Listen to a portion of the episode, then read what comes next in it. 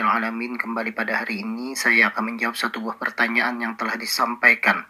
Assalamualaikum dokter. Waalaikumsalam warahmatullahi wabarakatuh. Saya memiliki keluarga laki-laki usia 56 tahun terkena kanker kelenjar getah bening Dan dianjurkan dokter untuk dilakukan kemoterapi.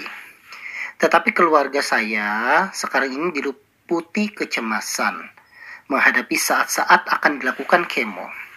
Disebabkan kurangnya pengetahuan tentang hal tersebut. Yang mau saya tanyakan, sebenarnya kemoterapi itu pengobatan seperti apa? Apakah obat, suntikan, atau semacam infus? Kondisi yang bagaimanakah sehingga pasien harus dilakukan kemoterapi?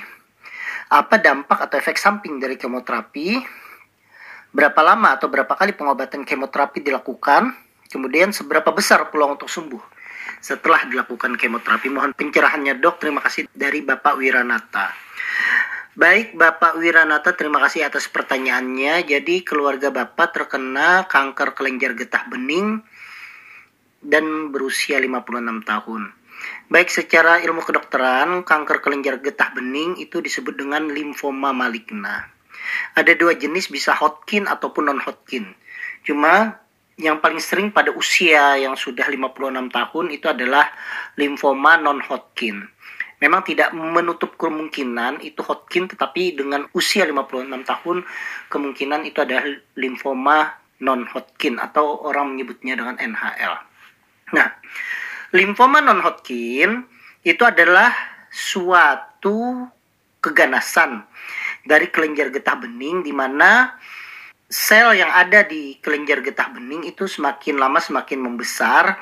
Akhirnya yang terjadi adalah benjolan. Ya, di mana tempatnya? Ya, di tempat kumpulan kelenjar getah bening. Paling sering memang di leher, karena leher yang terlihat. Tetapi bisa juga bisa terjadi di dalam perut, kemudian bisa juga terjadi di dalam dada, atau kita menyebutnya dengan intratorak dan intraabdomen. Cuma ya paling sering itu memang terjadinya adalah di leher dan itu terlihat ada benjolan di leher. Dan itu kalau dia cepat membesar ya kemungkinan besar ya memang itu adalah kanker kelenjar getah bening. Nah, untuk kanker sendiri modalitas terapinya berbeda-beda berdasarkan jenis kanker. Misalnya sebagai contoh mohon maaf kanker payudara. Kanker payudara pada stadium yang sangat awal ya tentunya yang paling disarankan itu adalah membuang bagian yang ada kanker tersebut. Jadi misalnya mohon maaf kalau di payudara tersebut ada benjolan dan dia masih kecil sekali, biasanya langsung dibuang. Lumpektomi namanya bagiannya saja. Tapi kalau sudah seandainya sudah ada infiltrasi ke jaringan sekitar, mastektomi, dibuang seluruh organ payudara, baik sebelah kanan ataupun sebelah kiri. Tetapi kalau dia sudah ada penjalaran misalnya ke limfonodi, ya mungkin saja dia dilakukan sampai kemoterapi. Kemudian bahkan kalau seandainya ada terjadinya luka dan kelihatan bernanah misalnya berdarah juga dilakukan radioterapi. Beda lagi misalnya kalau seandainya karsinoma nasofaring itu adalah eh, kanker belakang hidung itu memang modalitas terapinya itu yang paling utama adalah radioterapi di sinar. Tetapi supaya radioterapi itu sensitif, dia biasanya harus dilakukan kemoterapi dulu untuk meningkatkan sensitivitas dari radioterapi.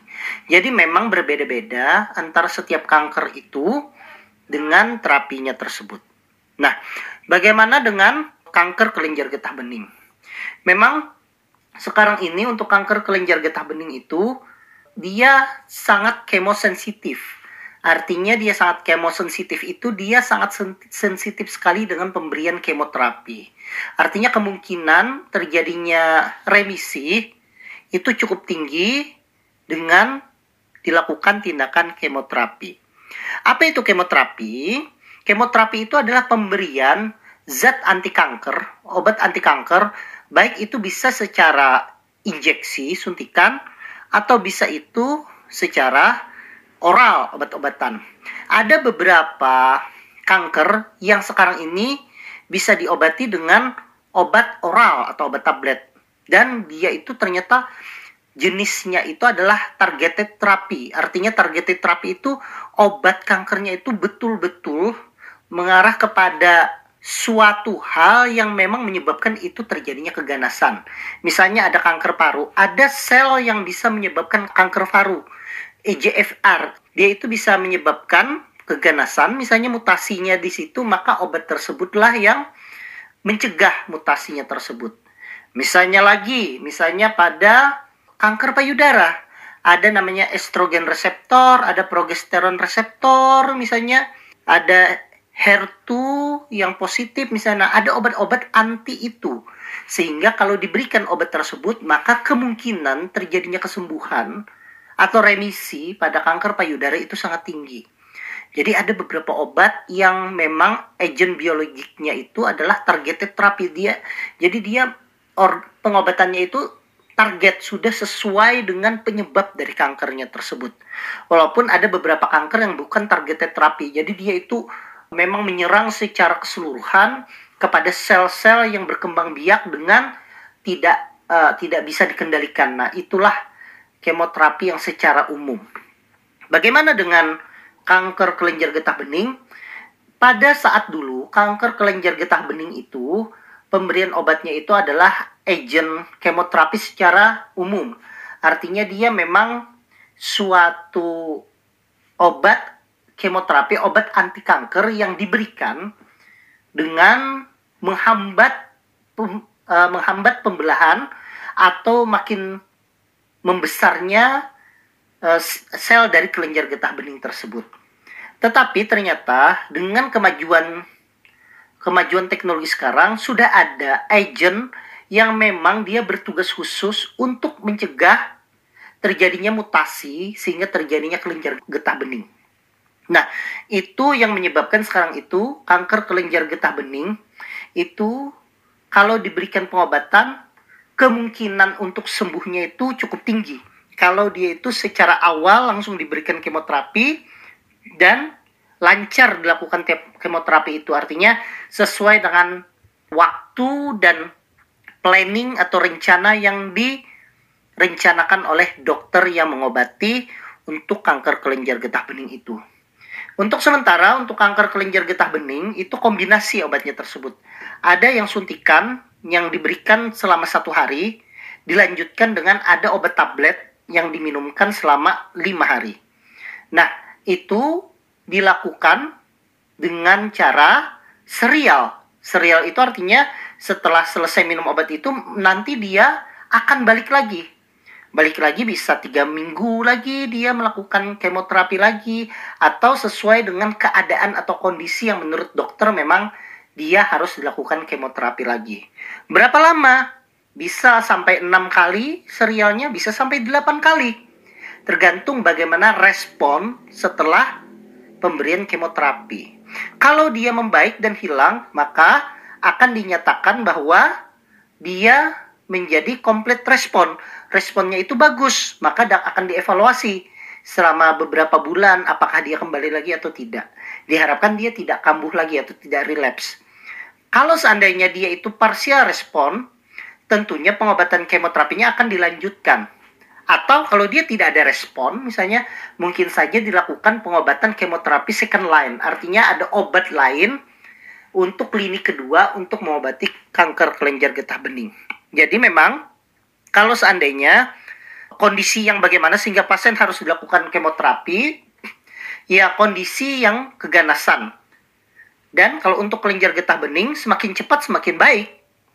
Karena kalau seandainya keadaan umumnya baik-baik saja, maka tidak ada alasan sebenarnya untuk menunda kemoterapi. Supaya apa? Supaya kemungkinan untuk sembuhnya juga meningkat. Apa dampak atau efek samping dari kemoterapi? Ya, secara umum dampaknya sama dengan obat-obat kemoterapi lainnya. Mulai dari mual, kemudian bisa sampai muntah, tidak nafsu makan, kemudian terjadinya rambut yang rontok, kemudian badan menjadi pegal, misalnya. Itu adalah efek samping yang mungkin saja terjadi, tetapi tiap individu itu berbeda. Ada yang merasakannya itu ringan saja, ada yang merasakan sangat berat Bahkan ada yang sampai terjadi komplikasi dengan uh, gangguan sel darah.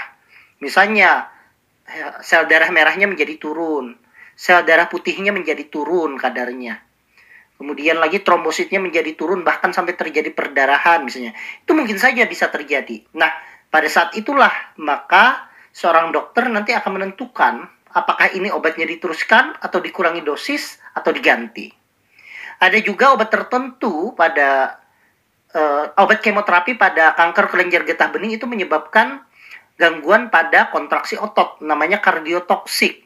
Nah, kalau seandainya itu terjadi, maka tentunya obat tersebut harus diganti dengan obat yang aman untuk otot jantung tersebut. Jadi memang e, secara umum individualitasnya itu sangat tinggi tergantung pada pasien masing-masing untuk pemberian kemoterapi. Seberapa besar peluang untuk sembuh setelah dilakukan kemoterapi? Memang kita tidak bisa mengatakan bahwa 100% akan sembuh. Tetapi seperti yang saya sampaikan tadi di awal bahwa kanker kelenjar getah bening itu sangat kemosensitif. Artinya, pada banyak kasus itu terjadi perbaikan yang nyata setelah diberikan kemoterapi. Asalkan tadi persyaratannya adalah keadaan umum pasiennya baik, kemudian cepat dilakukan tindakan, dan tentunya patuh dengan program yang direncanakan oleh dokter. Jadi, kalau seandainya itu dilaksanakan, kemungkinan peluangnya akan cukup baik. Cuma saya tidak bisa mengatakan bahwa dia akan sembuh 100%. Ada beberapa kasus sembuh, uh, mungkin uh, bisa dilihat di artikel beberapa pasien yang sembuh.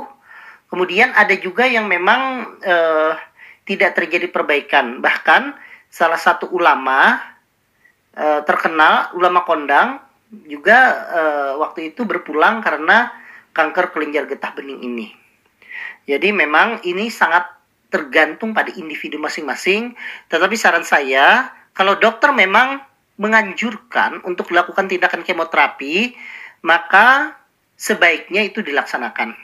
Justru dukungan keluarga itu akan memberikan dampak yang positif terhadap keluarga Bapak Wiranata. Jangan sampai malah ditakut-takuti yang nantinya akan menyebabkan pasien menjadi ragu kemudian malah tidak berani kemoterapi, kemudian e, sakitnya menjadi malah tambah parah, maka yang terjadi adalah yang rugi adalah tentunya pasien tersebut.